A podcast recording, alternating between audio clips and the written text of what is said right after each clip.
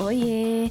Bem-vindas a mais um episódio do podcast Projeto 36. Eu sou a May e hoje eu vou conversar com a doutora Claudine Felden, que é médica endocrinologista. Ela vai explicar pra gente direitinho o que é a endocrinologia, quando devemos procurar o profissional, como ele pode ajudar no processo de emagrecimento, por que algumas pessoas têm tanta dificuldade para emagrecer, por que atentar pro peso corporal é importante e, spoiler alert, não é uma questão de aparência, pois a obesidade pode facilitar o desenvolvimento de várias doenças. Ela também vai falar um pouquinho sobre a questão da tireoide, sobre a diabetes e muitas outras doenças que entram ali no campo da endocrinologia. Não esqueçam de seguir o @36podcast no Instagram. Espero que aproveitem o episódio. Beijos e boa semana!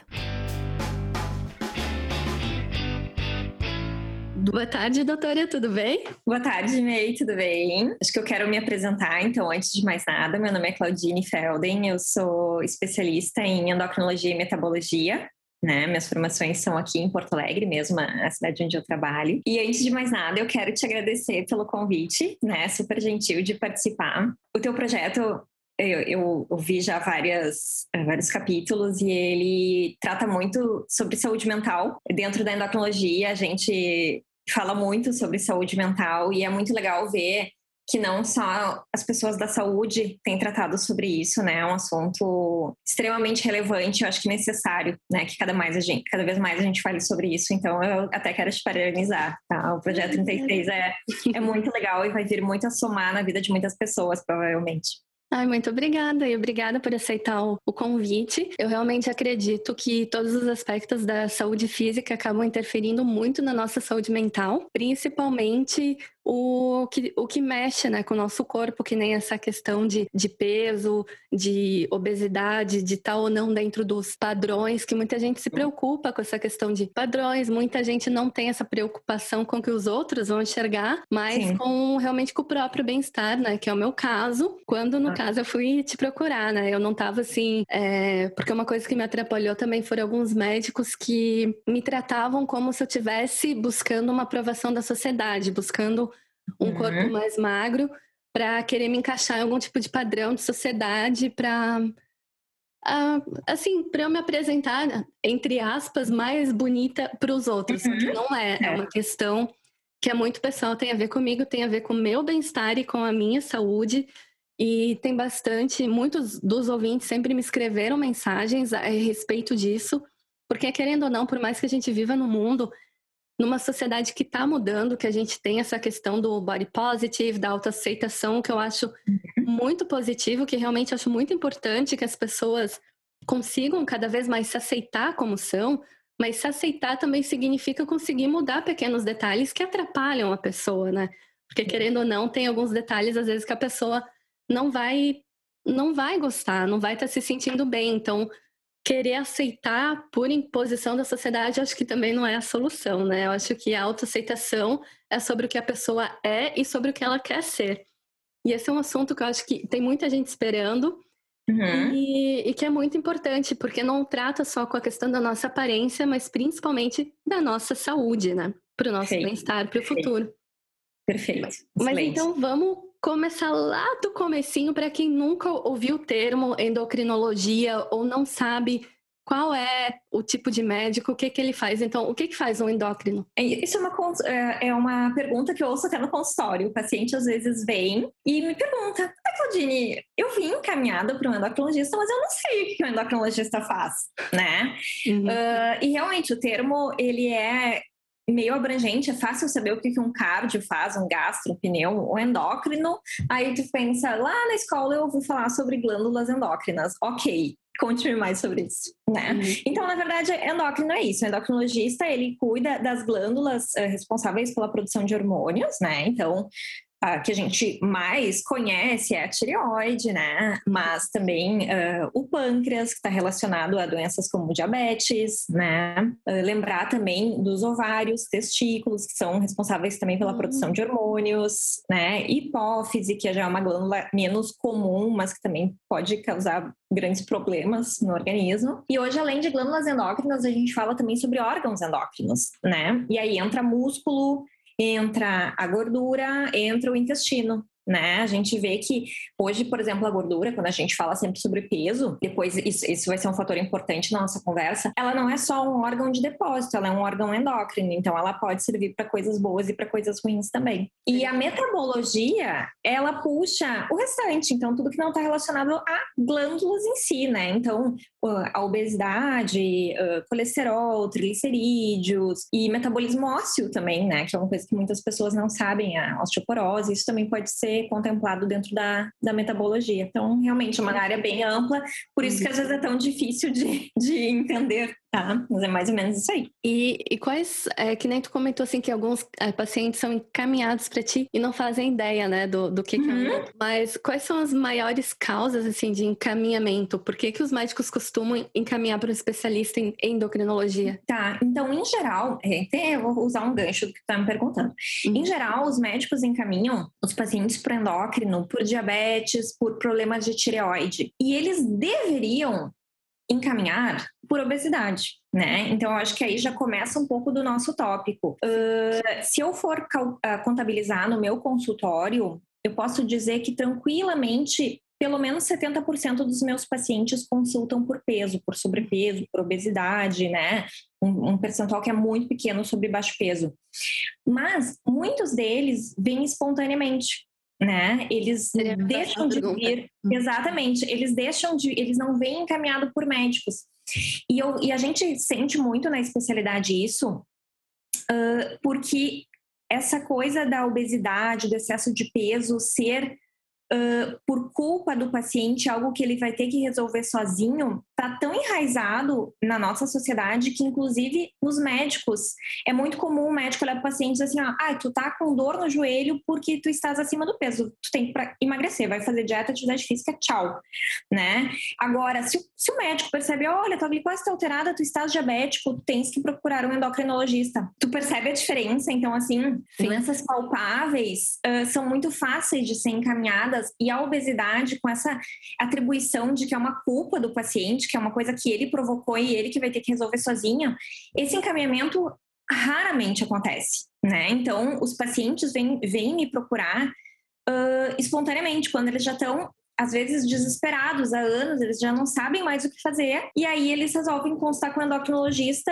isso quando consultam, né, May? Porque tem gente que ficou essa ideia de é tudo culpa minha, eu tenho que resolver sozinho, tá tão enraizada que muitos deles não procuram, eles ficam em casa porque eles acham que eles vão ouvir a mesma coisa que eles sempre ouviram a vida inteira, que eles têm que fechar a boca, que eles têm que ter força de vontade, né, que você não pode comer isso. Então, o encaminhamento, em geral, acontece por doenças, né? Para mencionar, assim, outras doenças endócrinas, a gente tem a síndrome de ovário policístico, que é a doença endócrina mais comum da mulher, né? Na endocrinologia da infância, então crianças que não crescem, eu já não atendo mais crianças, mas isso também complementa na endocrinologia. Então, são mais ou menos essas. E o colesterol, né? Que o cardio trabalha, o endócrino trabalha, né?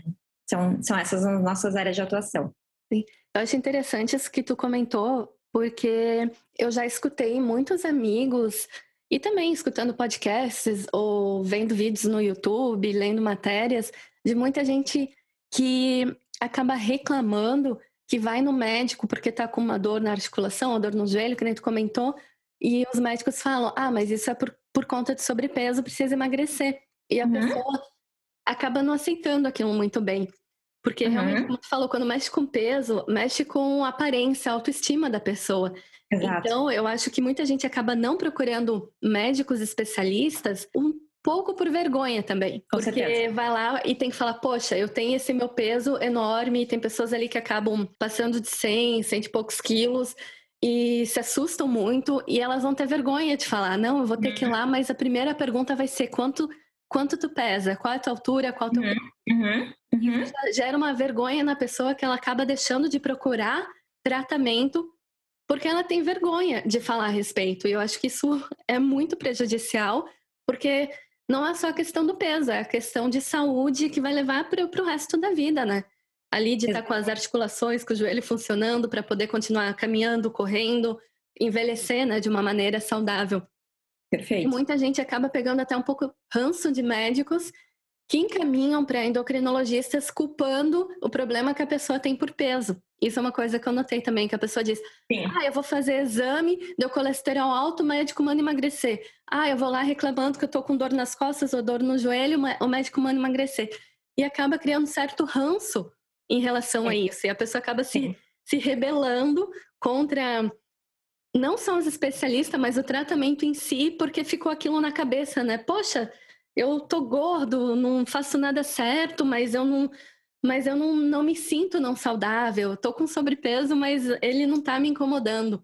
Exato. Óbvio, a gente sabe que se fala muito que não é toda pessoa magra que é saudável, a gente sabe que isso também não é uma verdade, só que querendo a pessoa aceitar ou não, o sobrepeso, a obesidade traz sim muitos problemas bem mais sérios, né, para a vida da pessoa. E isso eu falo com a experiência de uma pessoa que já foi bem magrinha e com vários problemas ao longo da vida, acabou chegando pelo BMI, tanto como é que o BMI enquadra a obesidade 1, né, o adiposito? Isso, peso normal, a gente chama no Brasil de IMC, né, que é o índice de massa corporal, o BMI, você deve estar acostumado porque é inglês, né, e ele enquadra a pessoa em baixo peso, peso normal, sobrepeso, obesidade grau 1, 2 e 3, né, o IMC, ele é aquele cálculo, né, para quem não sabe o que a gente está falando, pega o teu peso, divide pela tua altura e divide de novo pela tua altura, né? E aí, se esse índice, né, ele tá acima de 25, a gente já pode ser considerado uma pessoa com sobrepeso, acima de 30, com obesidade grau 1 e assim por diante. E então, vamos entrar bem nessa questão mesmo, né? Porque tem muita gente, que foi o meu caso, quando eu fui te procurar, que eu já estava há alguns anos indo em vários médicos, fazendo vários tipos de tratamento, mudando a alimentação, fazendo atividade física, e nada parecia me ajudar. Eu estava assim com uma dificuldade extrema realmente para perder peso que fossem 100 gramas. Por que isso acontece? Porque muitas pessoas parecem ter tanta dificuldade de emagrecer e outras parece assim que pulou uma refeição já perdeu 5 quilos, né? Acontece. Não, May, então assim, ó, realmente, isso é a pergunta de $1 milhão. Eu disse €1 milhão. Ah, é verdade, aqui tem dólares. Então, Maria, existem muitos fatores, muitos, muitos, porque se fosse um só, não seria talvez tão difícil. A principal questão que hoje tem aparecido cada vez mais conforme a gente vai estudando é o fator genético, né? Que pode ou não ser hereditário. Então, a gente já sabe que a gente tem pelo menos uns 200 genes humanos relacionados ao controle do peso, tanto para excesso de peso quanto para peso normal ou baixo peso, né?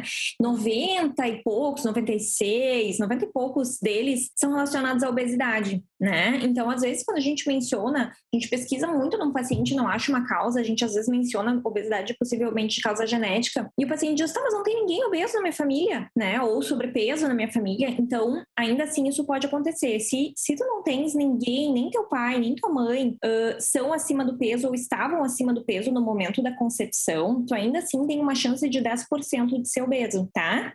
E aí sim, se tens um dos pais, né, ou o pai ou a mãe acima do peso, essa chance sobe para 50% e ambos os pais para 80%, né? Então, isso é extremamente importante, né? Inclusive, para a gente começar a combater essa questão da obesidade infantil, né? Que é uma coisa que vem aparecendo cada vez mais, tá? Sim. Mas enfim, genética é um dos fatores, né? O outro fator que a gente vê muito é o ambiente obesogênico, que a gente chama, né? Então, hoje a gente tem uma disponibilidade de alimentos de fácil acesso, fácil armazenamento, mas extremamente calóricos, né? Então, assim, a gente percebe que para dar palatabilidade para o alimento, para que esse alimento seja mais comercializado, para que as pessoas gostem e comprem mais, esses alimentos eles são muito acrescidos ou de glicose, frutose, que é o açúcar industrial, ou de gordura, né? Além disso, é muito fácil, né? Tu empacota ali um pacotinho de bolacha, uma coisa que tu pode levar a qualquer momento, comer a qualquer momento e encontra em qualquer esquina para comprar, diferente de uma fruta, de um vegetal, né? A gente muito tem brigado também, a gente, eu digo como entidade endocrinologia no mundo inteiro, com relação às promoções, né? Então, por exemplo, as redes de fast food são as campeãs em tu paga X centavos a mais e ganha uma porção maior, né? A gente vê que isso tem um papel muito relevante também com relação ao consumo de alimento, né? Sobre as pessoas. E outros fatores, né? Então, relacionados, por exemplo, a doenças. Existem doenças que, de fato, podem levar ao aumento de peso, ou seja ele leve, seja ele intenso, ou até a perda de peso, mas como a gente está falando em obesidade, eu vou focar mais nisso, né? Então, por exemplo, doenças da tireoide são doenças que as pessoas já sabem, sempre dizem, a minha tireoide é aquela que engorda ou é que emagrece, Claudine, né? Não é bem assim que funciona, mas a gente fala grosseiramente para que as pessoas entendam essa distinção. As doenças da tireoide, elas podem levar ao aumento de peso, mas é importante sempre salientar para o paciente que ela não pode levar à obesidade, né? A tireoide, ela é uma doença muito comum, a obesidade também é uma doença muito comum e às vezes a gente está tão acostumado a ver pacientes com problemas de tireoide, excesso de peso, que a gente linka uma coisa a outra, né? Problemas da tireoide, eles têm uma capacidade de aumentar em torno de 5 a 10% do peso. Por isso que quando esse paciente chega pra gente com um aumento de peso muito mais significativo, a gente tem que pensar sempre em outras variáveis, né? Outros fatores para serem investigados, porque se a gente ficar só em cima da tireoide, a gente vai errar, a gente vai perder tempo com esse nosso paciente, né?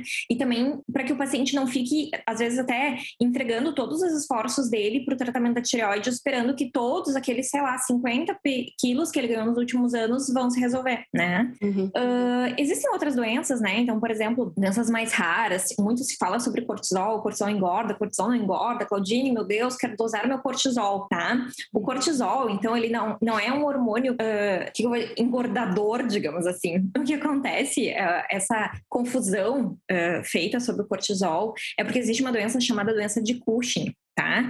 A doença de Cushing é uma doença, resumidamente, que a gente acaba produzindo excesso de cortisol no nosso corpo e esses níveis estratosféricos de cortisol podem causar severos problemas, entre eles obesidade centrípeta, que a gente chama, então, que é aquele paciente que tem um grande volume de tronco e abdômen com bracinhos e perninhas mais atrofiadinhas, né? Então, ele tem características bem específicas. Diabetes, Claudine, diabetes pode causar obesidade, né? Em geral, o que acontece é o contrário, né? Na verdade, a obesidade é que pode levar ao diabetes. Depois a gente pode falar um pouquinho mais sobre isso, né? Explicar um pouquinho mais sobre o diabetes. Mas o diabetes em si não pode levar à obesidade, mas as medicações pro diabetes podem, né?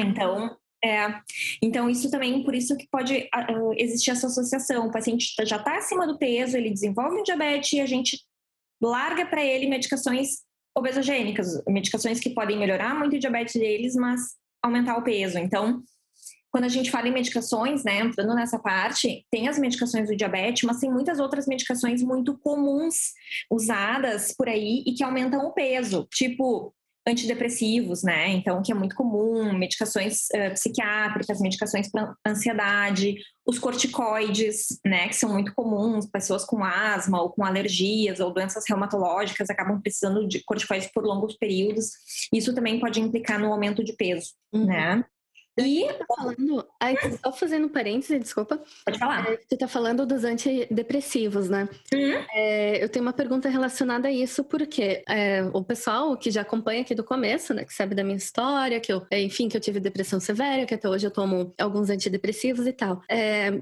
Depois de todo o ganho de peso que eu tive ao longo da vida, que deu no total quase 30 quilos, assim, no começo, um dos motivos, uma das coisas que eu falei com o médico aqui foi, ok, esse remédio já tá me ajudando com a depressão e tal, mas eu gostaria de fazer alguma coisa em relação ao meu peso, para eu voltar a perder um pouco de peso. E uma medida que o médico encontrou foi me receitar um outro antidepressivo, dizendo que ele controlaria o meu apetite e assim eu acabaria perdendo peso por não comer tanto. Tá. Isso não tem acontecido, assim, parece que aconteceu o contrário. Então, por que que alguns médicos acabam falando que o antidepressivo pode induzir a perda de peso, quando que, na verdade, parece que não, que leva ao ganho de peso? Tá. Então, eu acho que essa tua dúvida é uma dúvida muito comum, né? Hoje, cada vez mais a gente tem tido acesso a medicações para tratamento de obesidade, ansiedade, depressão, e as pessoas vêm sentindo esses efeitos, né? Os antidepressivos, a gente coloca todo mundo no mesmo saco, mas eles são muito diferentes, né, entre si. Então, porque eles estão relacionados a neurotransmissores diferentes de atuação. A questão é que, sim, grande parte dos antidepressivos pode aumentar o peso pelo aumento do apetite, né? Então, não é que eles aumentam o adipócito, né, a sala de gordura, eles simplesmente aumentam a fome, né? Ou tem aquele efeito também de o paciente, ele tá tão triste, tão deprimido e tão sem vontade de fazer as coisas, que ele volta a ter pequenos prazeres, né? E um dos pequenos prazeres pode ser o alimento, né?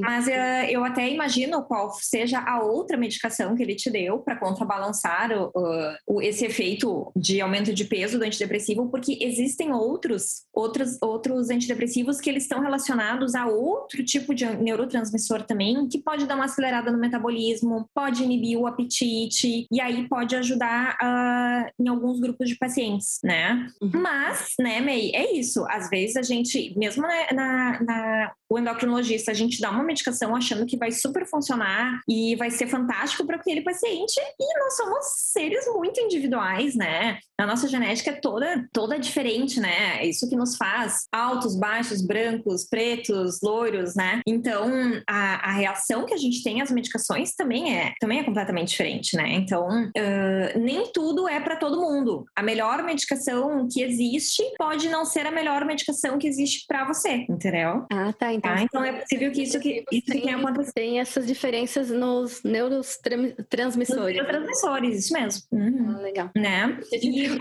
Não, imagina. E aí, puxando, então, mas que tem tudo a ver com essa questão de saúde mental.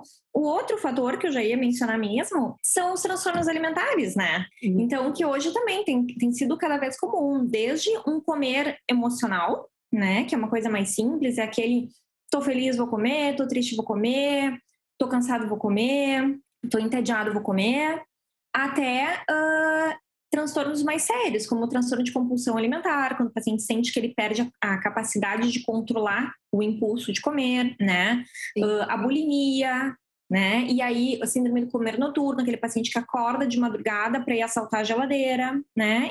E os outros transtornos, então a ortorexia, que daí é o contrário, aquele paciente que é viciado em comer comida saudável, né? Ou a anorexia, o paciente que não come, né? Anorexia nervosa, né? Então, transtornos alimentares entram junto no pacote de um indivíduo que é todo complexo para facilitar ainda mais que ele ganhe ou perca peso, né? E a ciência já sabe por que, quando a pessoa tem algum tipo de transtorno alimentar ou até mesmo uma compulsão, por que que num momento de tristeza ou de muita alegria a pessoa vai se voltar para a comida? Já existe alguma pesquisa, alguma resposta em relação a isso? Mas por que a comida? Então, a gente tem... Eu vou tentar ser o mais simples possível, tá? No cérebro a gente tem uma região chamada hipotálamo, e ele é responsável por muitas coisas no nosso corpo, entre elas regular o peso corporal, né? E a gente já sabe que existe uma região do nosso hipotálamo que está relacionada ao prazer pela comida, o comer hedônico que a gente fala, né? Então, tem pesquisas até bem interessantes que, claro, são feitas em animais, enfim, que se há ativação desses centros de comer hedônico, e a gente vê que dá um alimento palatável, rico em gordura ou açúcar para esses animais, e eles não conseguem parar de comer, né? Então, sim, existe, eu digo para os meus pacientes, Sabe aquela pessoa que abre a geladeira e tem uma maçã e um bolo? Existe genética para dizer quem é que vai comer a maçã e quem é que vai comer o bolo, né? Então, isso realmente pode acontecer, sabe? Isso também. E aí que as pessoas não entendem e jogam a culpa no paciente, entendeu? A culpa na pessoa de você não tem força de vontade, você deveria ter pego a maçã e pegou o bolo. Então, hoje eu tô aqui contando para vocês que sim, que isso também pode ser atribuído à genética, né? Olha, interessante. Essa conta da escolha. É, isso mesmo. E por que tanta gente parece comer e não engordar? Então, mesma coisa, né? Então, essas pessoas que a gente chama de os magros de ruim, mesmo, entra no mesmo pacote. Então, existem muitos genes relacionados aos magros de ruim, né? Que a gente diz, esse povo todo que come e não engorda. E eu gosto muito de usar eles como exemplo no momento que a gente começa a ouvir comentários gordofóbicos ou explicar para o paciente, porque muitos pacientes eles vêm me dizer, Claudine, eu como pouco, eu me exercito e eu não consigo emagrecer. E aí tu diz, tá, mas tudo bem, vamos lá, tem coisas para serem feitas, a gente tem um fator genético. Quando começa a falar em genética, a pessoa já dá um passo para trás, tipo, ela tá querendo me enrolar. Quando tu mostra para eles que existe o contrário, aquele amigo magro que come toda a pizzaria e não engorda, fica mais fácil das pessoas entenderem, tá, mas se ele é genético, por que que eu não posso ser também, entende? Por que ele, a pessoa magra é uma virtuosa, porque consegue, uma pessoa superior que consegue manter o seu peso e o gordinho não, né? Então a genética joga para os dois lados, né? Sim. Qual é ao meu ver, assim, o problema, entre aspas, né, do magro de ruim? É aquilo como tu falaste no começo, então não é porque é magro que é saudável. E essas pessoas, às vezes, como elas nunca engordaram, elas nunca precisaram ter uma rotina de atividade física, ou às vezes tem medo de fazer atividade física porque acha que vai perder mais peso ainda, ou nunca precisaram se preocupar com a qualidade dos alimentos porque a estética deles fecha com os padrões atuais, e aí tudo bem. Se o peso deles tá bom, eles sentem que eles estão bem e eles não precisam se preocupar se eles vão estar comendo refrigerante ou comida industrializada, enfim, porque o peso tá ok, então para eles é isso que importa, né? E aí a gente vê futuramente que sim, que isso vai fazer toda a diferença. Peso é uma coisa, saúde é outra, né? É verdade. E então, falando nessa questão de, não só de saúde, mas de estética também. Mesmo no mundo, assim, que a gente tá cada vez mais motivando as pessoas, né? Inspirando a se aceitarem, a serem mais naturais, né? Porque ainda é importante cuidar do peso e prestar atenção se a pessoa está engordando demais e buscar tratamento, emagrecer. Por que isso ainda é tão importante? Falando de saúde, agora não só de estética. Boa, May, tá? Sim, as ondas agora do body positivity, né? Ou body positive, que tem surgido muito, eu acho que sim, isso é uma corrente que era muito necessária mesmo, né, porque essas pessoas, elas foram tão, falando então nos obesos, né, eles foram tão pressionados sobre a sociedade de que aquilo era ruim, que agora eles conseguiram surgir uma força de dentro deles, né, e se aceitarem, entender que eles são bonitos e eles são... O meu corpo é diferente do seu, mas tudo bem, eu estou feliz com isso, né? O que a gente tem que tomar é cuidado, entender que a aceitação do corpo é diferente de se acomodar com aquele corpo, né? Então, uma coisa é eu me sinto bem, eu me sinto bonita, eu sou satisfeita com a minha vida, eu não tenho problemas nenhum em ser pesada. Outra coisa é entender os riscos que a gente está colocando sobre eles, né? Por que eu gosto de frisar muito sobre isso? Porque eu recebo muitos pacientes que às vezes vêm para consultar por outro motivo. Ah, o colesterol está alto, mas em nenhum momento eu sinto na consulta que a pessoa está a fim de conversar sobre o peso, tá? Aí é uma coisa muito de tato, assim, a gente tem que entender se o peso vai ser abordado na primeira consulta e se não for na primeira consulta, na segunda consulta esse é um assunto que precisa ser abordado, né? E aí, quando eu falo, olha, então, a gente tem que falar sobre emagrecimento também, muitas pessoas me dizem, Claudine, mas eu tô bem assim, eu me sinto bem assim, eu sempre fui acima do peso e eu me gosto dessa maneira, né? Então, por que abordar, né? Por que incomodar a pessoa com relação a uma coisa que já está resolvida para ela? Pelos riscos, né, May? Então, a gente já sabe e a gente tem estudos em cima de estudos e estudos bem conduzidos com todo rigor científico mostrando que o excesso de peso, seja o sobrepeso ou a obesidade, ele está intimamente relacionado ao aumento de problemas de saúde, né? Piora da qualidade de vida das pessoas e aumento realmente de mortalidade, né? As pessoas acima do peso morrem mais cedo, vivem pior, morrem mais, tem taxas de doenças muito maiores do que pessoas que estão dentro do peso considerado saudável, né? E essas doenças, então, podem ser infinitas, né? A gente pode... Sempre o que a gente fala é colesterol, diabetes, né? Pode estar relacionado, doença cardíaca, infarto.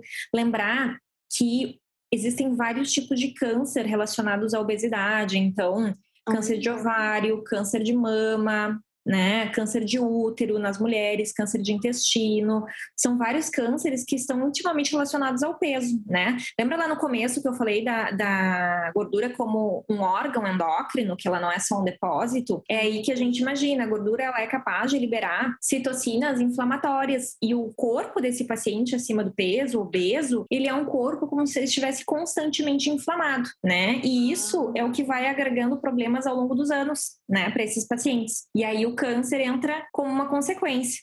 Além disso, outros problemas mais simples que as pessoas, mesmo jovens, eu já começo a falar para eles na consulta: olha, tu te sente bem agora, mas daqui a pouco tu vai começar a ter dor na tua coluna, no teu quadril, no teu joelho. E a pessoa diz: ah, Claudine, isso eu já tenho há anos, né? Então é uma coisa que às vezes a pessoa nem atribuiu, já é uma coisa que anda com ela há tanto tempo que ela nem atribuiu o excesso de peso, né? Nem leva mais como sendo um problema na vida dela, já acostumou, já é algo que faz parte da vida. Exatamente, né? A dificuldade, por exemplo, para subir escada, para se agachar, tá? Então, assim, as dores, né, que as pessoas já estão acostumados a ter de tanto longo tempo, e depois que vão começando, e esses problemas eles vão vindo gradualmente, né? Ninguém aumenta 20 quilos em um mês, né? Isso vem associado, então a pessoa ela mais ou menos vai se adaptando, e quando ela começa a perder aquele peso, ela sente esses pequenos prazeres, né? Se agachar para brincar com os filhos, tem mais capacidade de andar de bicicleta, brincar com as crianças, né? A mulher de cruzar a perna, de botar um salto, né? Então, a vida começa a ficar mais fácil e aí que ela percebe as limitações que ela vinha tendo por estar acima do peso, né? Isso entre vários outros problemas. O ronco, né? Que é a apneia do sono, que é uma dificuldade que o paciente tem de respirar durante o sono, e isso leva a aumento de risco para várias doenças, ou simplesmente deixa o paciente super cansado. Às vezes, eu brinco com meus pacientes que eu vou abrir a porta do consultório e eu já sei, na sala de espera, quem tem a apneia do sono, que a pessoa tá dormindo, né? A pessoa, ela senta nos lugares, ela senta pra assistir TV, ela senta no consultório, um lugar que ela tem um minuto de sossego e ela dorme. E isso é um efeito da apneia do sono e tá intimamente relacionado à obesidade. É, isso eu achei bem importante que tu colocou, porque eu já escutei muita gente falando assim: ah, eu tô fora do peso, eu tô com sobrepeso, eu tô obesa, tô grande, mas os meus exames estão bons, então tá ok. Então, isso mostra que realmente a questão não é só o exame, tá com os valores em dia, mas a própria gordura, né, ela já vai, com o tempo, podendo trazer um monte de doenças pra pessoa, mesmo os exames mostrando que naquele momento tá tudo em dia, né? Sim, né, May? E por que ficar esperando os exames alterarem, né, também? Ah, então tá, quando eu virar... Parece, né, que a pessoa tá dizendo: tudo bem, quando eu virar diabética, então eu vou pensar no assunto, ou quando a minha coluna estiver insuportável, aí eu vou pensar no assunto. Então, também entender isso como a oportunidade de pegar essa pessoa que está acima do peso e super se sentindo saudável e garantir que ela vai se manter saudável daqui 10, 20, 30, 40 anos, né? E como as pessoas, assim, com quem tu como médica vê a necessidade de abordar o peso, como que elas reagem?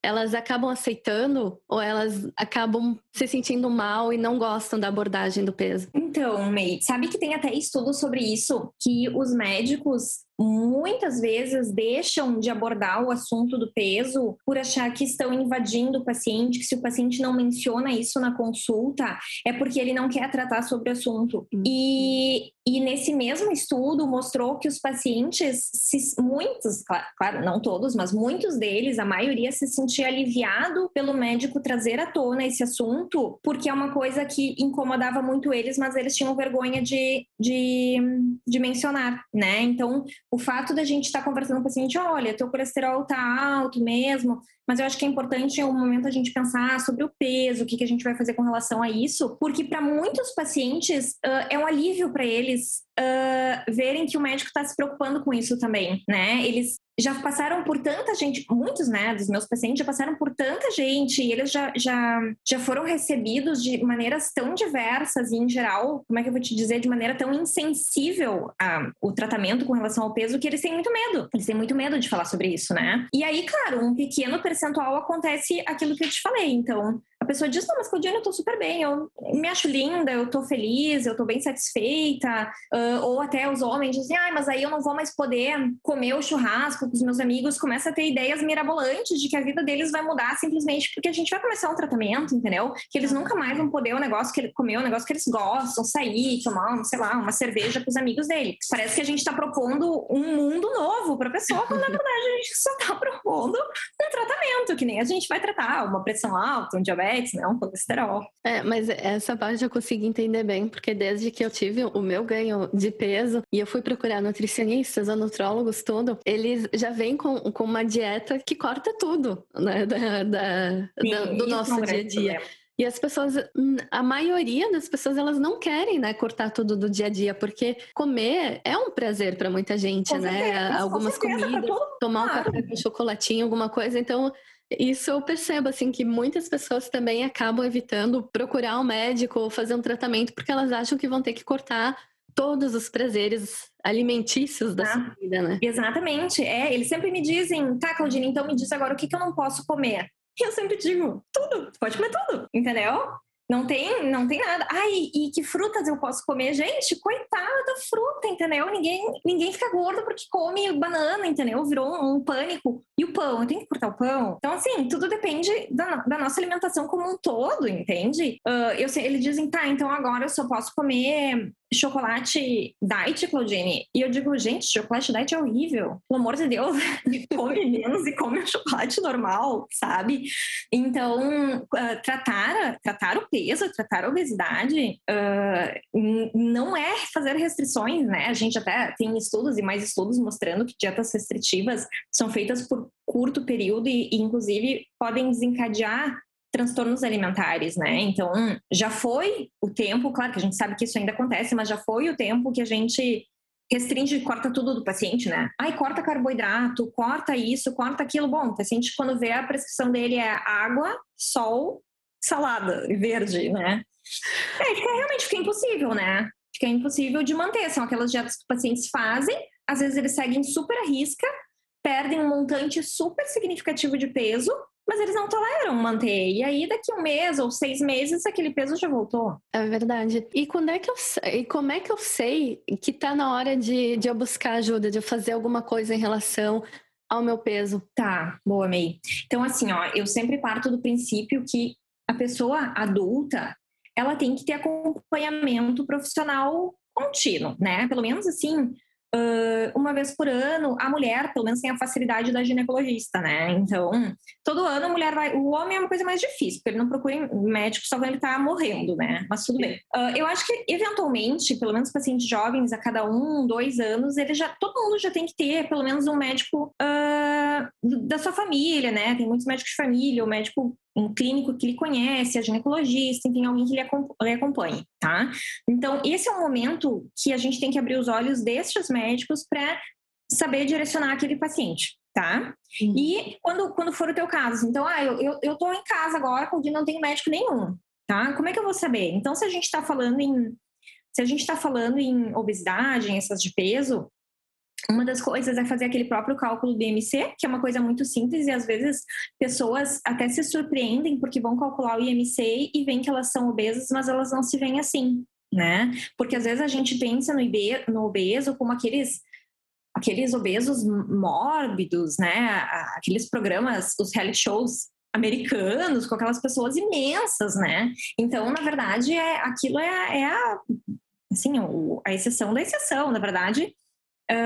a obesidade grau 1 já é um problema e a pessoa, se for calcular, não é uma coisa tão difícil de se conseguir assim, né? Então esse é o ponto de partida, assim, o diagnóstico da obesidade. Eu não gosto muito do cálculo do IMC, porque ele não leva em consideração do peso da pessoa, o que é massa gorda, massa magra e água. Mas tudo bem. Sobre isso.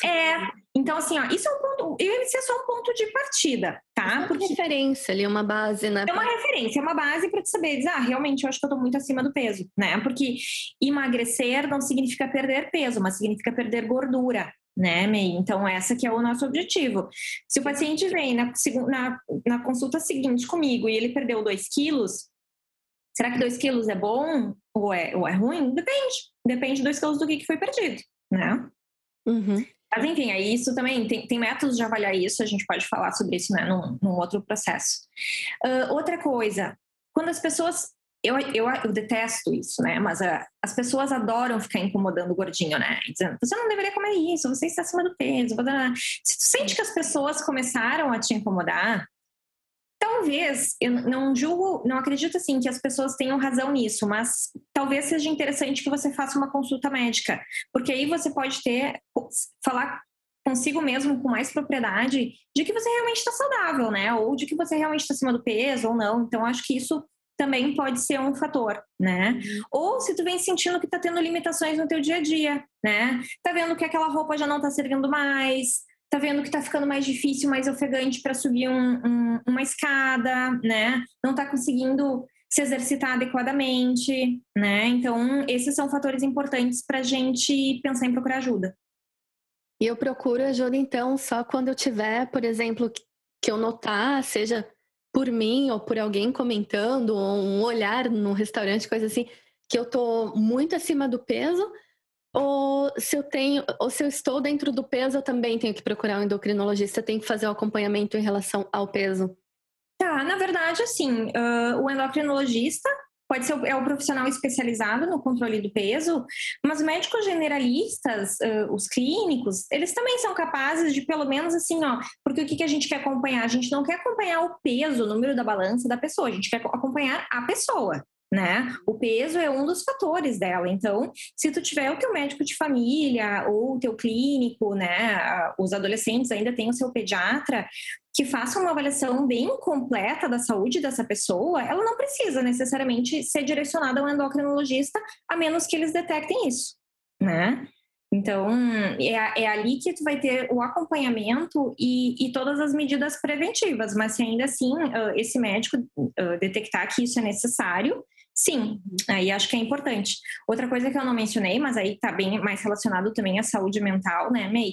É se tu estás percebendo que a tua relação com a comida não está sendo uma relação saudável, né? Você tá vendo assim que tu vem tendo dificuldade de controlar as quantidades, ou que tu vem pensando em comida o tempo todo, ou que tu tem fome de alguma coisa, eu tô com fome de batata frita. Isso não é fome, né? Então, isso também são sinais para procurar ajuda. O endocrinologista pode ser uma opção e depois a gente vai ver se, a nível de saúde mental, precisa também de um acompanhamento mais especializado. Sim, então, nem sempre só um médico endocrinologista vai ser o responsável por ajudar no tratamento de uma pessoa. Às vezes o problema dela pode ser um problema realmente ligado à saúde mental, de alguma mudança que teve na vida. Isso é uma coisa que eu percebo muito com pessoas que mudam de país, que é uma das perguntas que eu mais recebo aqui, né? Eu recebo muita mensagem de pessoas falando que estão preocupadas porque engordaram bastante depois que se mudaram e não sabem o que fazer para emagrecer, que parece que nada ajuda, mas não pode ser uma questão muito além do peso, mas da própria saúde mental, da pessoa não está se adequando ao lugar onde ela está ou está passando por alguma perda, alguma dificuldade na vida, né? Então, o médico vai ajudar nisso também, né? A ver onde que está o problema, se é realmente... no físico ou no mental, né? Exatamente. Então assim, ó, nessa situação, né, May, isso também é uma coisa que acontece muito no consultório. Claudine, Eu faz 2 anos que eu engordei. Tá, mas o que aconteceu nesses 2 anos? Ah, eu me mudei, ou eu fiz intercâmbio, né, que é muito comum. Eu me casei, eu troquei de emprego, eu perdi meu emprego, eu perdi uma pessoa que eu gostava muito, né? Então, isso também são fatores, né, que podem levar ao ganho de peso, bem como tu falaste, assim, bem relacionado muito à saúde mental, né? E aí, claro, pode ser direcionado ao endocrinologista, a gente vai fazer toda a avaliação clínica do paciente e determinar o teu controle, o teu tratamento, sim, vai ser aqui comigo, ou não, o teu controle é mais psicológico, psiquiátrico, ou não há necessidade de tratar nesse momento. Então, isso também tem fatores. E a gente diz que esse perfil de paciente são os pacientes de melhor prognóstico para emagrecimento. O que é isso? Prognóstico é assim, ó, como é que a gente prevê que esse paciente vai evoluir? Tu entende que é diferente, por exemplo, tu vir agora consultar comigo, sei lá, a pessoa chega aqui com 100 quilos e me diz, Claudine, eu tenho 100 quilos desde que eu tinha 15 anos e agora eu tenho 40.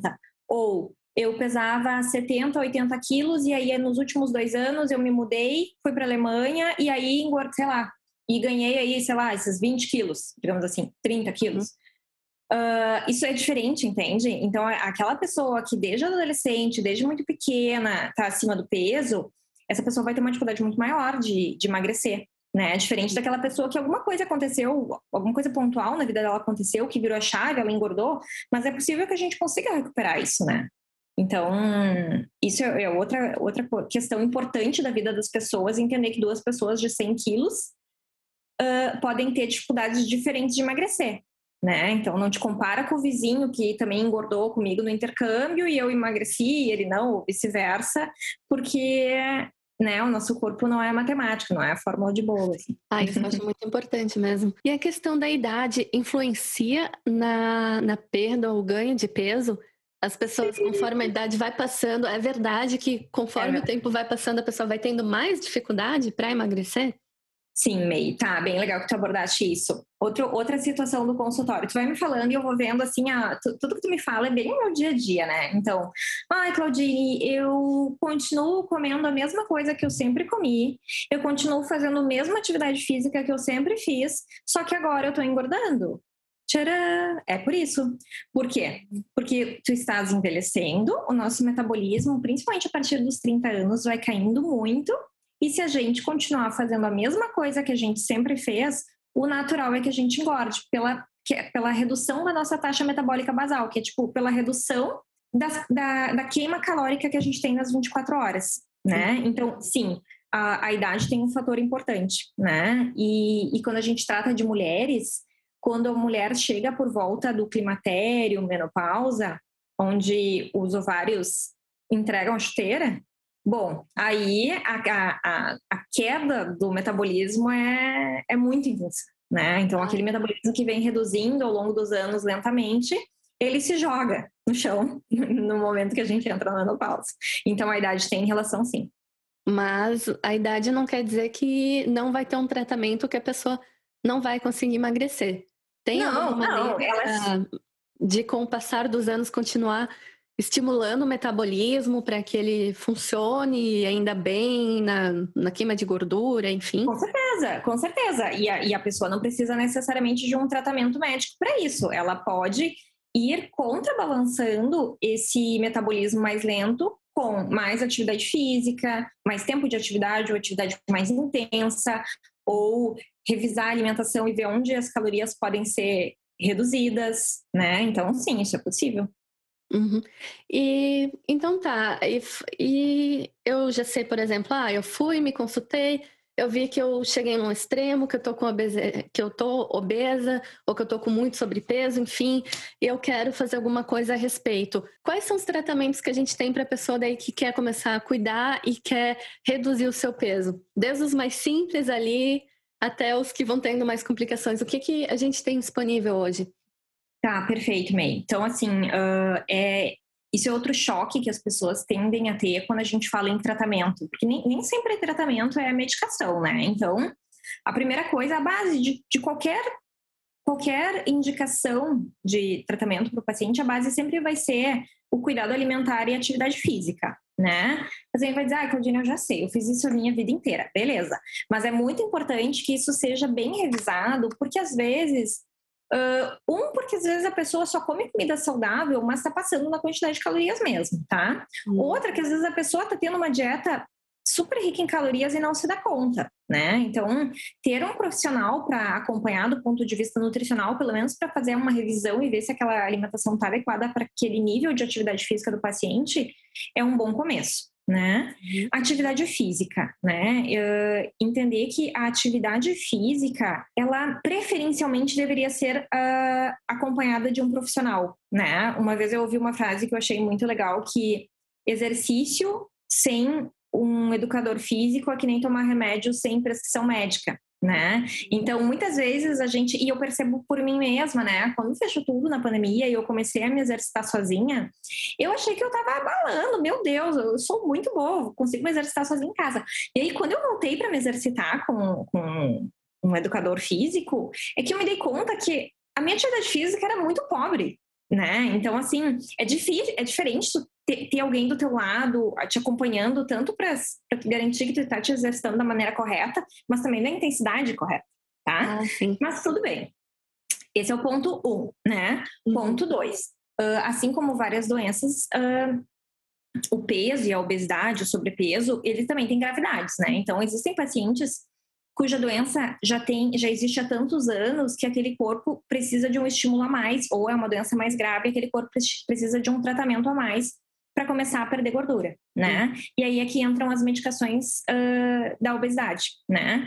Quando tu fala em medicação, dentro do consultório endocrinológico, é um auê, né? Porque aí tudo pode acontecer, May. A pessoa pode dar graças a Deus que finalmente alguém entendeu a doença dela, ou a pessoa diz, não, eu não quero esse veneno, essas porcarias, né? Então, isso é muito claro, porque quando eu proponho o tratamento para o diabetes, cara, a pessoa aceita relativamente muito bem. Agora, quando eu proponho um tratamento para obesidade, olha, eu ouço tudo e mais um pouco, né? Então, porque parece assim que, de novo, isso tá tão enraizado naquela coisa de que, não, doutora, mas eu preciso conseguir por mim mesma, eu tenho que tomar vergonha na cara, eu tenho que me ajudar, sabe? A pessoa volta a botar a culpa nela mesma, de novo, sabe? Ninguém se sente culpado por ser hipertenso, ninguém se sente culpado por ter pedra na vesícula, entende? Ninguém se sente culpado, ai, fui eu que provoquei, sei lá, uma alergia de pele, sabe? Agora, a obesidade parece que é uma coisa que não entra, assim, né, nas pessoas.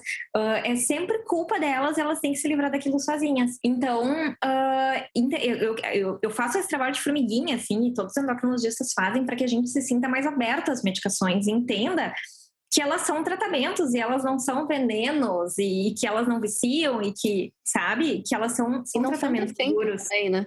E que não são para sempre. Algumas vezes podem ser, outras não. Tem isso também. Ah, tem? Tá? Algumas vezes são, tá?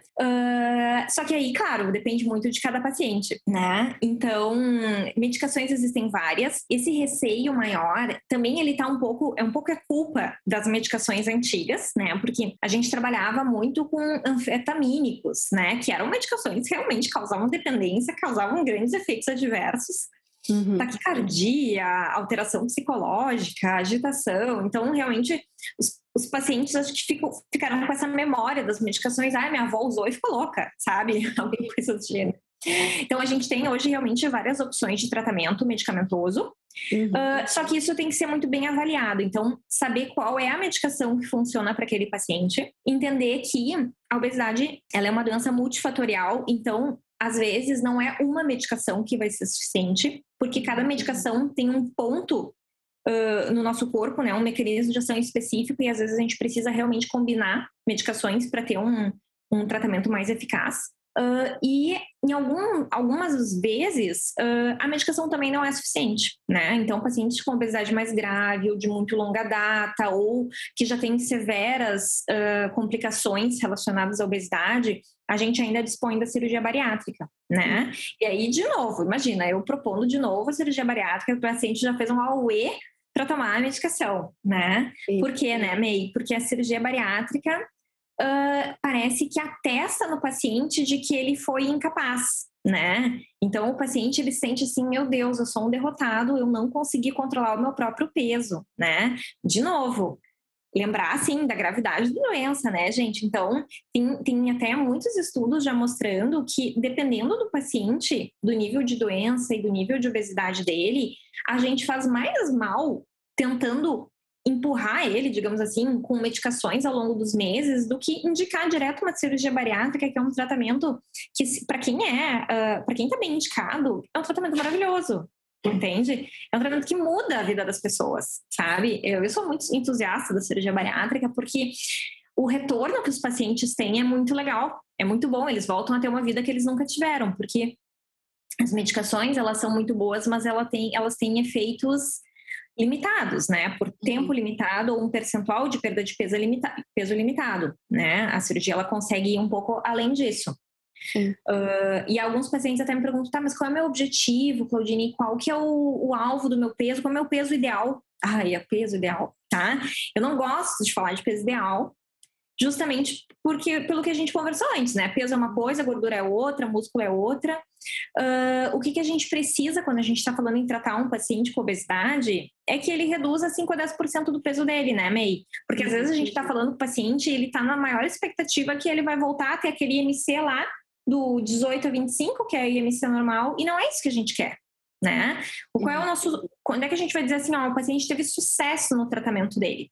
Quando ele perdeu 5 a 10% do peso, ou quando ele deixou de ser hipertenso, deixou de ser diabético, ou reduziu o número de medicações que ele vinha usando, né? Ou ele já está se sentindo muito melhor para respirar, para fazer algumas atividades do dia a dia dele, né? Então, o sucesso do tratamento da obesidade não é um número na balança, né? É um resultado na vida de uma pessoa, de um paciente, né? Então, tudo tem que ser muito bem escolhido, né? Isso que eu quero dizer.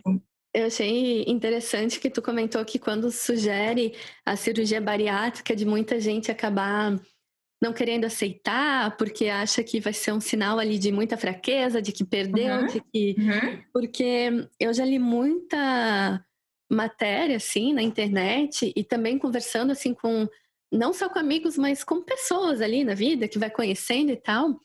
E eu já escutei de muita gente até que não aparenta, né? Porque a gente pode julgar com os olhos, né? Que nem tu falou, né? A questão da gente olhar. A pessoa, às vezes, pode ser obesa e não se dá conta, né? Não se vê como obesa, porque tem vários fatores, enfim. Mas da gente olhar para algumas pessoas até que não aparentam ser obesas, e que querem muito fazer cirurgia bariátrica. Muita gente que tá ali com bastante... Enfim, que quer emagrecer e quer emagrecer, por exemplo, rapidamente. E já pensa na cirurgia. Vou fazer cirurgia bariátrica porque vai ser efetiva, vou emagrecer rápido e vai ser bom. Mas em que casos que ela vai ser indicada realmente? Tem um peso específico? Sim. Como é que... Por exemplo... Qual é o perfil do paciente para quem tu vai indicar a cirurgia? Tá, isso é bem importante também, assim, o primeiro, um dos fatores é por que o médico está indicando a cirurgia bariátrica e o outro fator é por que o paciente está escolhendo a cirurgia bariátrica, né? Então,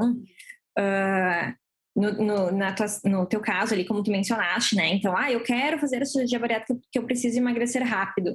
Né? Então, a gente precisa só ter muita cautela, né? E por isso que existem indicações bem precisas. A indicação não é o médico que cria, então são indicações de entidades internacionais, né? A gente sempre menciona, então, que princípios, assim, indicações básicas, tá? Para o paciente fazer cirurgia bariátrica. O IMC dele, que é, de novo, né? O índice de massa corporal, ele tem que ser acima de 40, né? Então, o paciente vai lá, divide seu peso pela altura e pela altura de novo... E esse IMC acima de 40 já pode ser, por si só, uma indicação da cirurgia, tá?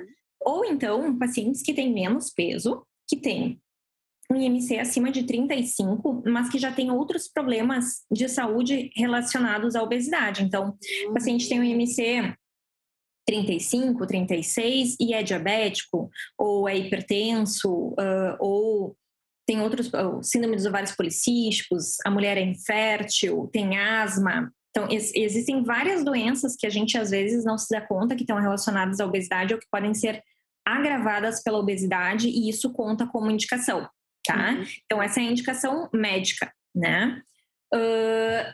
Existem também as contraindicações, né? Então, por exemplo, Quem é o paciente que não pode fazer cirurgia bariátrica, porque nada é para nem tudo é para todo mundo, né?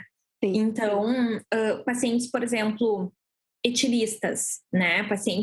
Aquele paciente que tu vê que ou ele não vai abrir mão do álcool, né? Ou aquele paciente que tem um grande risco realmente de desenvolver etilismo, esse é um paciente que é contraindicado, né? Porque o álcool, ele tem uma ação muito potencializada nos pós-operatórios de cirurgia bariátrica. Então, esse paciente é automaticamente descartado, né? Uhum. Paciente que tem algum transtorno alimentar que não está compensado. Então, um paciente com, por exemplo, um transtorno de compulsão alimentar, esse paciente precisa ser muito bem tratado e ele está estável há algum tempo para que a gente possa indicar esse tratamento, né? Pacientes, por exemplo, que simplesmente têm contraindicação a algum procedimento cirúrgico. Às vezes, esse paciente ele é tão grave que naquele momento ele não tem condições de operar, né? E por aí vai. Então, também existem as contraindicações. Eu ia falar, então, assim, se o objetivo da pessoa de fazer a cirurgia bariátrica, então, é emagrecer rápido para poder comer tudo que ela quer e não engordar, aí mora o problema, porque a cirurgia bariátrica também não é um tratamento definitivo, né? Ela é realmente um bom tratamento para perda de peso, mas não para manutenção do peso. Então, existe o reganho de peso pós-cirurgia bariátrica, que tem sido cada vez mais comum para aqueles pacientes que não foram bem orientados, né? Que não tinham essa noção dos cuidados pós-cirurgia para evitar que esse peso volte, né? Então, era isso aqui. Isso eu imagino que deva acontecer, porque conversando assim com bastante gente sobre peso, eu percebo que muita gente busca uma cura milagrosa. Por exemplo, eu vou aceitar tomar um remédio e acha que vai tomar o remédio e aquele remédio vai fazer a pessoa emagrecer e ponto, ela vai continuar com o mesmo estilo de vida, comendo um monte de coisa ou levando a vida sedentária ainda e acha que o remédio vai resolver tudo. Assim como eu já ouvi também de gente, que nem eu comentei, que acha que a cirurgia bariátrica vai resolver tudo. Não, eu vou fazer cirurgia, aí eu emagreço um monte e deu, acabou meus problemas. Só que não é bem assim, né? Exatamente. Enquanto perder o peso, vai ser a manutenção. Mas, fazendo parênteses, para quem escuta o termo, né, cirurgia bariátrica, eu acho que é um termo que é bem conhecido, né, que as pessoas escutam o tempo todo. Mas o que é a cirurgia bariátrica? O que ela faz no nosso corpo? Tá, muito legal. Então, assim, a cirurgia bariátrica é a cirurgia da obesidade, né? Existem várias técnicas, né, que já foram usadas e algumas que já foram até abandonadas. E hoje as duas técnicas principais se chamam sleeve, né, o sleeve gástrico, que é uma técnica cirúrgica que envolve simplesmente reduzir o tamanho do estômago daquele paciente. Então, parte do estômago dele é removido, tá? E ele fica com um volume estomacal bem pequeno. A outra técnica se chama bypass, né? Que nesse caso, então, o estômago ele é reduzido, porém, ele não é retirado de dentro do corpo, do abdômen do paciente, tá? Ele é muito interessante. Eu vou tentar me fazer explicar, mas é mais fácil até para o pessoal depois, se quiser pesquisar as imagens. Então, o esôfago dá continuidade para um pequeno estômago e o restante daquele estômago do paciente fica como se fosse guardadinho do lado. Tá? Ele continua tendo comunicação com o intestino, ele continua liberando o suco gástrico para fazer a digestão, mas aquele volume todo já não fica acoplado ao esôfago. Então, o volume do estômago acaba sendo reduzido, né? Do novo estômago do paciente. Além disso, há um desvio das alças intestinais. Então, um pequeno pedaço do intestino delgado desse paciente é removido e o trânsito ele é reconstruído, mas de uma maneira um pouquinho diferente, tá? Para que durante a digestão menos nutrientes, né, sejam absorvidos e com isso menos calorias. Por isso que sempre há aquela preocupação com as vitaminas, né, dos pacientes, que embora a redução da absorção de vitaminas ocorra em ambas as técnicas, essa que a gente tira um pedacinho do intestino e reconstrói, ela é um pouco mais, a gente chama de desabsortiva, né? Ela reduz ainda mais a absorção de nutrientes com relação à cirurgia anterior, a sleeve. Esse último que tu comentou, por acaso tem alguma coisa a ver? Eu não sei se eu vou estar falando bobagem, mas eu acho que eu escutei uma vez sobre uma técnica, cirurgia, não sei qual seria o termo adequado, onde parece que é colocado tipo um balãozinho no estômago para dar aquela sensação de saciedade. Tem alguma coisa relacionada? Existe. Esse, a gente não considera ele como uma técnica cirúrgica, né? Ele é o balão intragástrico. Então, ele é realmente, ele é uma bexiguinha, um balãozinho, que é levado através de endoscopia, né? Então, o paciente vai deitar na maca como se fosse fazer uma endoscopia. E aí, esse balãozinho é deixado dentro da cavidade do estômago e é enchido com soro fisiológico, tá? Tu vê que... talvez por um ato falho meu, eu sequer mencionei o balão intragástrico nas opções de tratamento da obesidade. Por quê? Porque o balão intragástrico, justamente por isso, ele é colocado e após 6, 12 meses, esse balão tem que ser retirado, né? O que que acontece? Isso, exatamente. Essa carinha que tu fizeste é... diz tudo. Ou seja, esse balão entra, mas esse balão sai. Então, o que acontece? Os pacientes colocam, aqueles que toleram manter o balão, porque não é todo mundo que tolera, eles podem ter uma restrição da ingesta ao longo de alguns meses, mas quando esse balão é retirado, aquela cavidade volta ao seu tamanho normal e volta a caber todo o alimento que o paciente precisa, né? Então, o que acontece? Em geral, os pacientes reganham o peso, né? O balão intragástrico hoje ele tem um papel assim quase irrelevante no tratamento da obesidade, porque ele não é um tratamento a longo prazo, né? Na verdade, até se cogitou, quem sabe a gente coloca o balão para que o paciente emagreça um pouco do peso e depois ele tira e continua com as medicações. Tudo bem, até pode ser uma opção, né? Mas é uma opção que a gente tem que entender, de alto custo, né? Nem sempre muito bem tolerada, porque muitos pacientes não se adaptam ao balão por vomitar inúmeras vezes, né? E autolimitado, né? Então, a gente coloca, aquele tratamento dura um certo período e para, né? Então, é isso. E isso me lembrou uma coisa, mas que a gente pode conversar depois também, que é quando tu me mencionaste da medicação. É a longo prazo ou não? Até quando eu vou usar as medicações ou não? Pode deixar guardada essa informação, se quiser, e a gente conversa depois. Sim, e uma outra coisa que eu queria te perguntar em relação às cirurgias bariátricas, por exemplo, elas, que nem tu sempre fala, a doença obesidade. Tem muita gente que acha que obesidade não é uma doença, que acha que é, sei lá, um problema, uma falta de cuidado realmente da pessoa. Mas ela é, sim, considerada uma doença.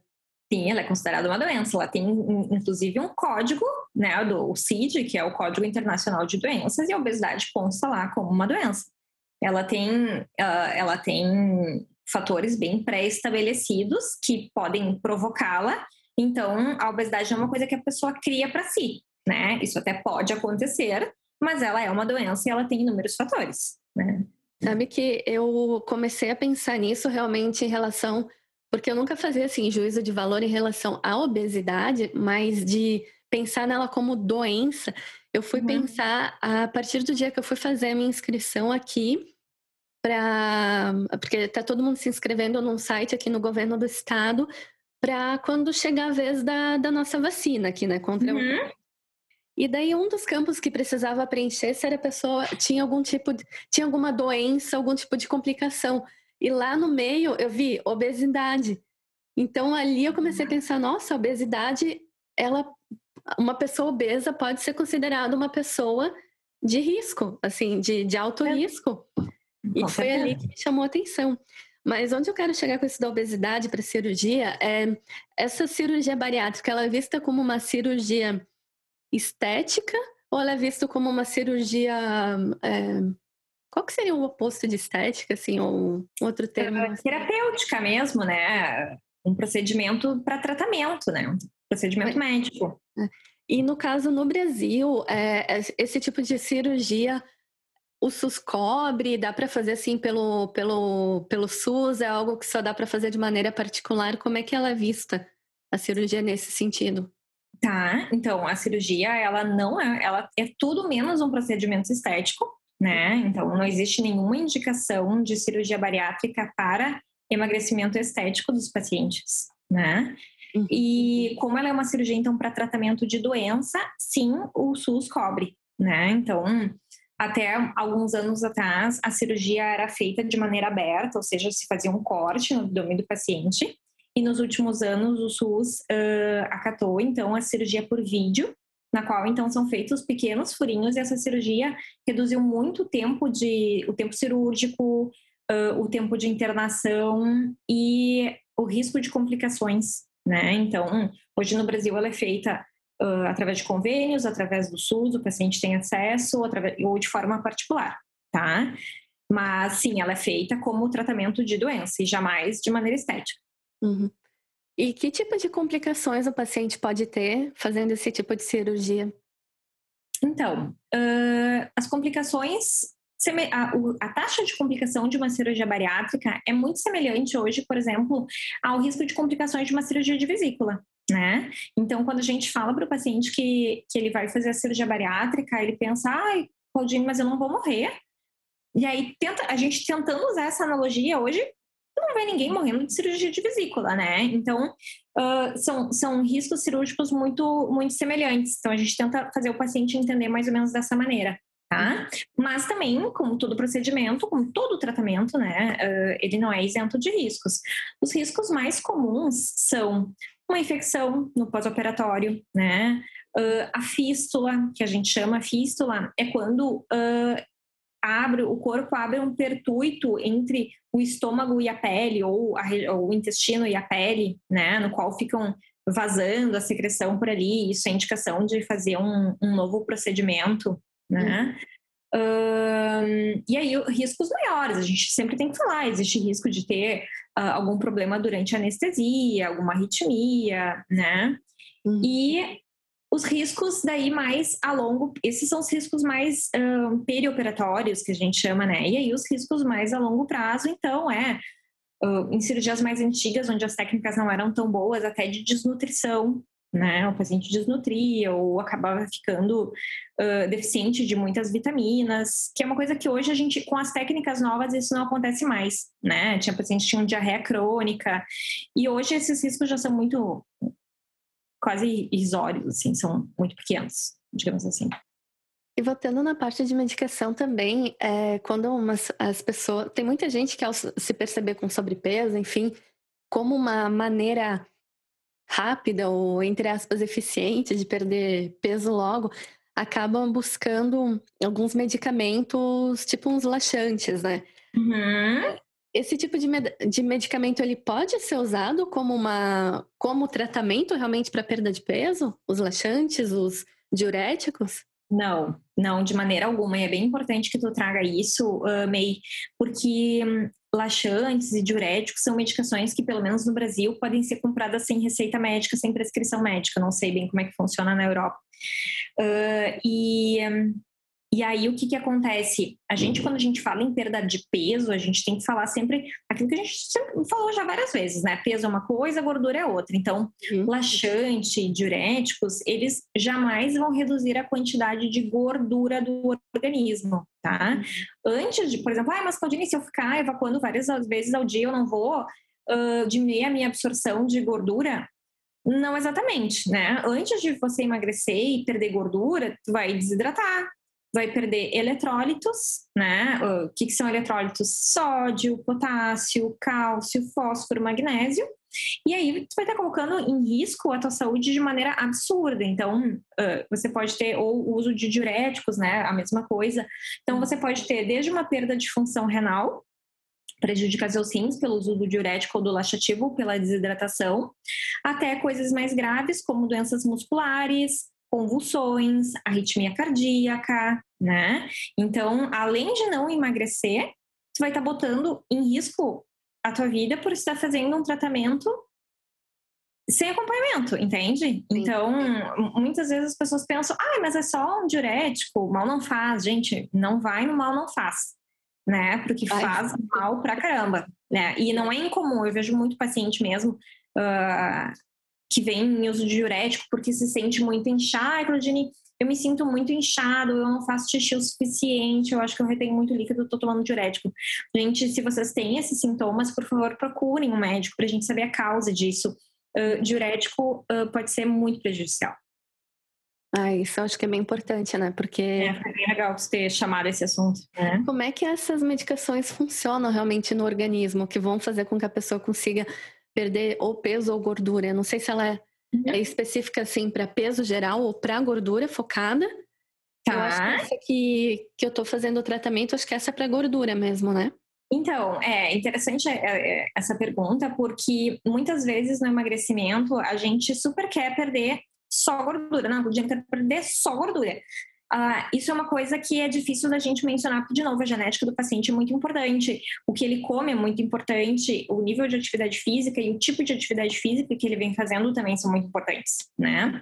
Então, essas medicações, a maioria delas se baseia no fato de reduzir o apetite, tá? Uhum. Eu vou falar delas agora de modo geral, né? Então, não tão específico de cada uma delas, mas a grande parte delas está relacionada à redução de apetite. Algumas delas, elas reduzem a absorção de gordura, né, por parte do intestino, então ela acaba liberando parte da gordura do que a gente ingere pelas fezes e acaba não sendo absorvida.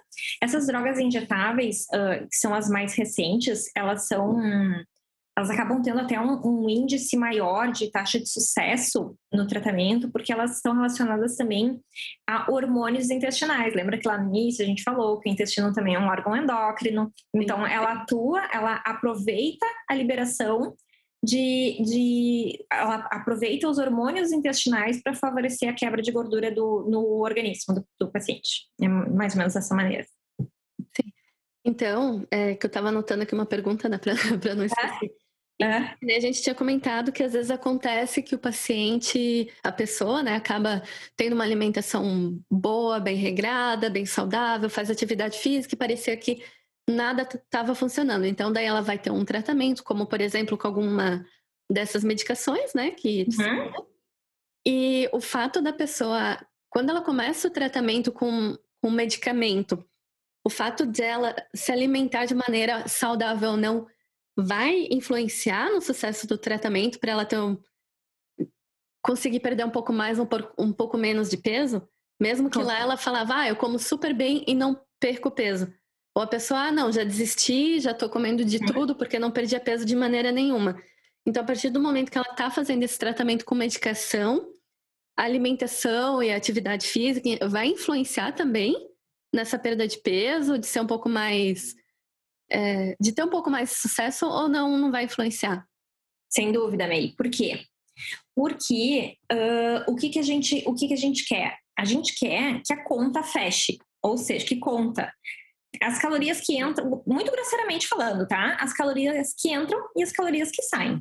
Então, se a gente usar um inibidor de apetite e isso reduzir o apetite do paciente, mas com aquele pouco apetite que ele tem, ele se manter comendo comidas calóricas, essa conta não vai fechar, né? Então, se o paciente ficar fisicamente inativo, né, gastando as calorias só para respirar e sobreviver, né, não ter nenhuma outra queima calórica, e ele continuar,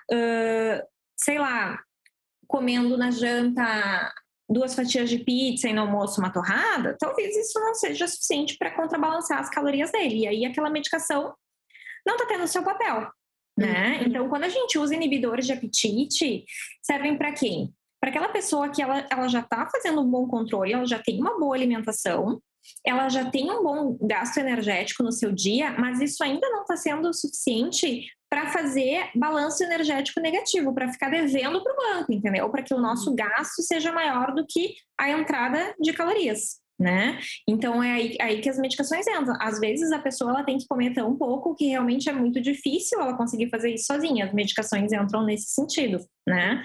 Mas é isso, a dieta, o que tu vai comer e o quanto tu vai gastar de energia estão juntos nessa conta. A medicação sozinha, ela tem uma capacidade muito limitada. A gente sabe que a resposta das medicações, ela é muito variável entre os indivíduos, mas em média, as medicações, das medicações que a gente tem mais eficazes, a média da perda de peso até então era em torno de 10 a 15% do peso, né? Se tu for pensar um paciente que está, 10 quilos acima do peso, para esse paciente, às vezes, perder 10%, 15% do peso pode ser extremamente satisfatório. Agora, se for pensar lá naquele paciente no bariátrico, né, a turma da bariátrica, às vezes 10% do peso para ele é nada, né? Se o paciente pesa 150 quilos e ele perder com muito sucesso 15, 20 quilos, para ele ainda isso é muito pouco, né?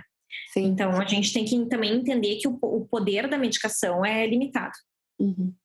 É, eu achei legal tu ter mencionado de novo essa questão do balanço, né, da matemática ali do que entra e o que sai, porque como tu comentou antes também, o excesso de comida saudável também pode proporcionar, né, a ganha de peso. Sem dúvida. Tem muita gente que acaba mudando o estilo de vida. Ah, não, a partir de hoje eu vou comer bastante legume, salada e tal, proteína, só que também se exagerar nesse consumo não vai conseguir emagrecer, né? Não vai ter sucesso. Exatamente. Exatamente, né? Por isso que é tão importante ter um acompanhamento nutricional, né? Ter uma nutricionista ou ter um nutrólogo, alguém para te orientar, porque o que comer e quanto comer conta, né? Entra nessa conta. Então, isso realmente é muito importante. Sim. E tem alguma coisa, assim, que nem agora a gente vivendo numa pandemia, né? Eu não sei direito, assim, porque até no Brasil... Tá tudo de maneira diferente, né? Alguns lugares estão fechando, outros não. Uhum. Mas, de maneira geral, com a pandemia, muita gente acabou ficando mais em casa, porque tem medo, né? De sair, de se expor e tal. Sim. E, obviamente, isso gerou um pouco mais de ansiedade. Até pessoas que não sofriam de ansiedade, né? De nenhum transtorno.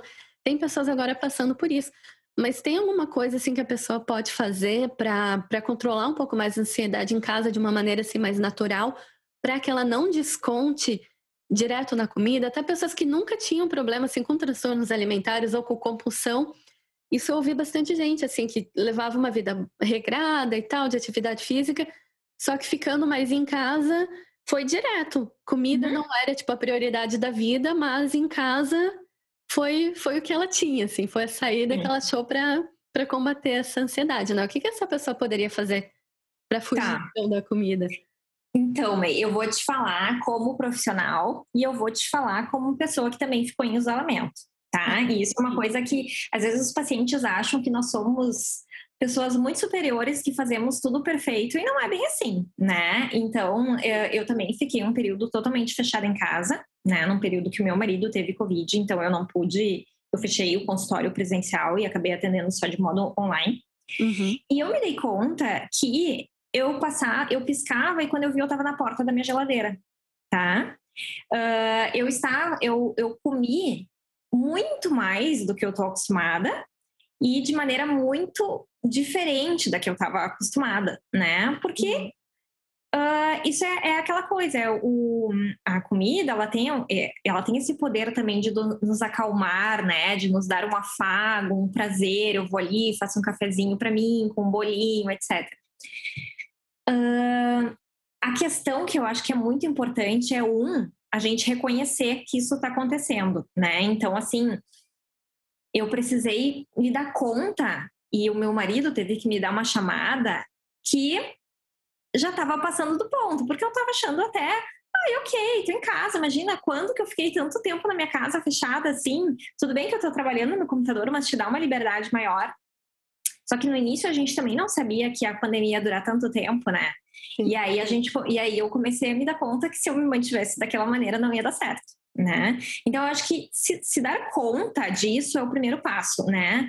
Se dar conta que tu estás comendo quase todos os dias de maneira diferente com a que tu costumava comer, ou comendo quase todos os dias comidas que não são saudáveis, acho que esse é o primeiro ponto. Então, identificar onde é que está o erro, né? Sim, realmente, as pessoas, inclusive, por medo de sair de casa, elas acabavam indo pro supermercado, estocando comida, né? E aí, de novo, não é comida fresca, né, May? Então, é aquela comida que a gente consegue armazenar, deixa ele congeladinhos. Uhum. As frutas, vegetais, a gente sabe que a sobrevida delas é muito curta, né? Em casa, então, ou tu come, ou quando piscou já era. E a questão do exercício, então, academias fechando, as pessoas com medo de sair de casa, caminhar na rua de máscara é realmente muito desconfortável para muitas pessoas. Então, a pandemia realmente tem números absurdos, assim, de percentual enorme de pessoas que aumentou absurdamente de peso, tá? O que sempre foram as nossas dicas, então, principais? Uma é sempre identificar, né, o que é fome e o que é fome orgânica, né, e o que é uma fome emocional, o comer emocional. Então, identificar, não fazer as coisas no automático, né? Não ficar comendo e trabalhando ao mesmo tempo. Então, as pessoas ficaram sem horário de trabalho, elas não têm mais aquele intervalo de almoço, intervalo disso. Elas estão trabalhando e elas estão comendo aqui do lado. E existe até alguns estudos que mostram que a nossa chance de ingerir calorias é muito maior quando a gente está fazendo aquela refeição se distraindo, assim, distraído, né? Então, trabalhando na frente do computador ou na frente da TV. Então, ter os seus horários para as suas refeições, né? Manter o teu horário do café, manter o teu horário do almoço, manter o teu horário da janta. Opa, meio da tarde, eu não estou acostumada a fazer lanche, deu fome. Será que é fome? Né? Então, tentar identificar e não simplesmente ir que nem um zumbi até a geladeira para abrir e ver o que tem lá dentro. Aí, isso depende um pouco mais da disponibilidade das pessoas. Por exemplo, ter congeladinhos, né? Aqui no Brasil, é muito comum hoje em dia pessoas fazerem para vender marmitas mais saudáveis, né? Isso se tornou uma opção interessante para ser estocada em casa, né? Ao invés de tu ir lá e descongelar uma pizza, uma lasanha, enfim, tu tem alguns vegetais, alguns congeladinhos que pode ser uma opção mais prática para comer e não precisar sair de casa. E muitos profissionais, porque também acabaram ficando com dificuldade de manter seus empregos, né? O pessoal da educação física aderiu às aulas online, né? Então, às videoaulas. Então, a pessoa coloca o seu celular ali, marca um horário e tem o seu horário para fazer personalizado ou em grupo as aulas, né? Além disso, existem vários aplicativos hoje em dia de exercícios, aplicativos que são gratuitos ou até no YouTube tu consegue achar, assim, vários profissionais que criaram aulas para fazer em casa, né? Porque chega em casa, eu não tenho peso, eu não tenho aparelhos, eu não tenho nada. Então, criaram aulas para que tu pudesse fazer num espaço limitado na tua casa, justamente por essa questão da pandemia. Então, acho que, então, manter os horários das refeições, ter opções saudáveis disponíveis em casa, tentar não ficar dando as desculpas de, mas eu tô em casa, então eu vou comer, mas eu vou no intervalo, eu vou comer. Tentar manter a rotina que tu tinhas antes da pandemia e guardar aquele período da atividade física para tu teres para ti. Então, tem gente que pode reservar o intervalo que for necessário. A hora que der um intervalo eu vou. Tem gente que tem essa disciplina, tem gente que não. Então, tem pacientes que eu já falei. O teu horário é, sei lá, das 6 às 7 é o teu horário de exercício. Esse é o horário que tu não vai marcar mais nada para fazer no teu dia. E aí é o horário que tu vai parar, vai te exercitar e depois tu volta a fazer o que tu tem que fazer, tá? Então, é isso é uma coisa muito individual, mas para alguns pacientes serviram. Então, para que eles continuassem se movimentando e comendo de maneira saudável, né? Porque a gente sabe que enfrentando uma pandemia são atitudes muito importantes para a gente manter a nossa imunidade também, né? Então, em vez de ficar se entupindo de... Gente, não vou nem mencionar todas as coisas que estão sendo usadas para prevenir Covid, mas se manter saudável é muito importante. A dieta e a atividade física se baseiam nisso, né? E um ponto que tu tocou, que eu acho que muita gente vai ter essa dúvida, como a pessoa pode fazer... O que uma pessoa pode fazer para entender se a fome que ela está sentindo é a fome orgânica ou a fome emocional? Tá, interessante. Sem ter que esperar a barriga roncar, né, digamos. Então, a barriga roncou, é fome. A barriga não roncou e a gente não sabe, né? Mas, por exemplo, fome orgânica é fome. É fome de qualquer coisa, né? Fome de bolo não é fome, né? Essas fomes que a gente diz, fomes específicas, né? Então, isso não é fome, isso é uma fome emocional. É a vontade de comer o bolo. É a vontade, exatamente. Hoje eu tô com fome, hoje eu tô louca por um, sei lá, tem gente que me diz, eu tô com fome de Mac. Gente, não, isso não é fome, entende? Isso é pílulas, é outra coisa. Sim. Então, assim, e outra, entender, assim, qual é o teu horário da fome, né? Então, assim, eu sou uma pessoa que come café, lanche da manhã, almoço, lanche da tarde, janta. Tá, então, esses são os seus horários da fome. Qualquer vontade de comer fora desses horários, pode imaginar que talvez não seja fome, né? Uhum. Mas sim, é bastante... às vezes é um pouco difícil de entender, mas... Deu fome naquela hora que tu pensa, com essa fome eu comeria uma salada? Comeria. Bom, então é fome. Ou, não comeria uma salada, então não é fome. Entende? Toca o baile, não é fome. Isso é vontade. Isso é, realmente, acho que isso ajuda bastante. Pensar na salada e no bolo, né?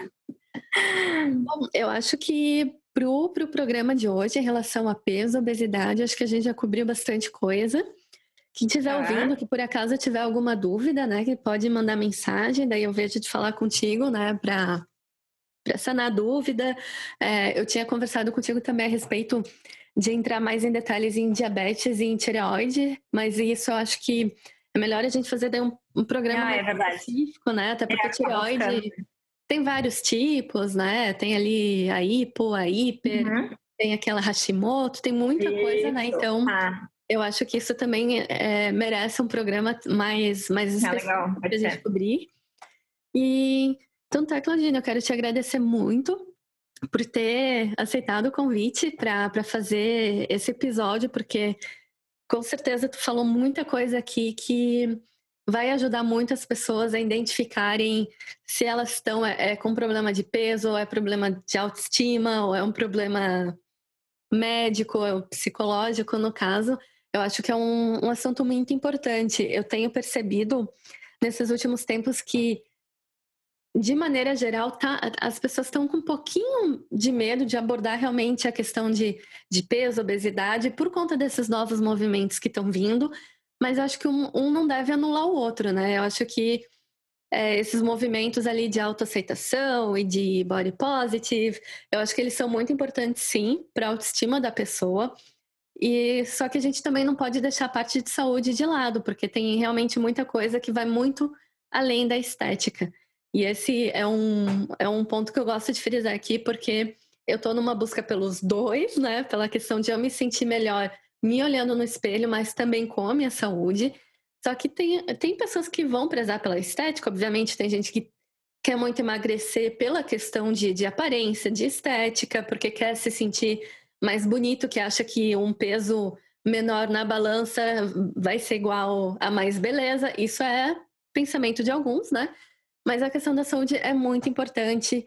E ainda mais, assim, nessa pandemia também fez com que mais pessoas acabassem comendo mais, engordando mais. Eu acho que a gente precisa falar sobre peso, sobre obesidade, não ter vergonha, né? Porque eu acho que a gente tem que ter vergonha...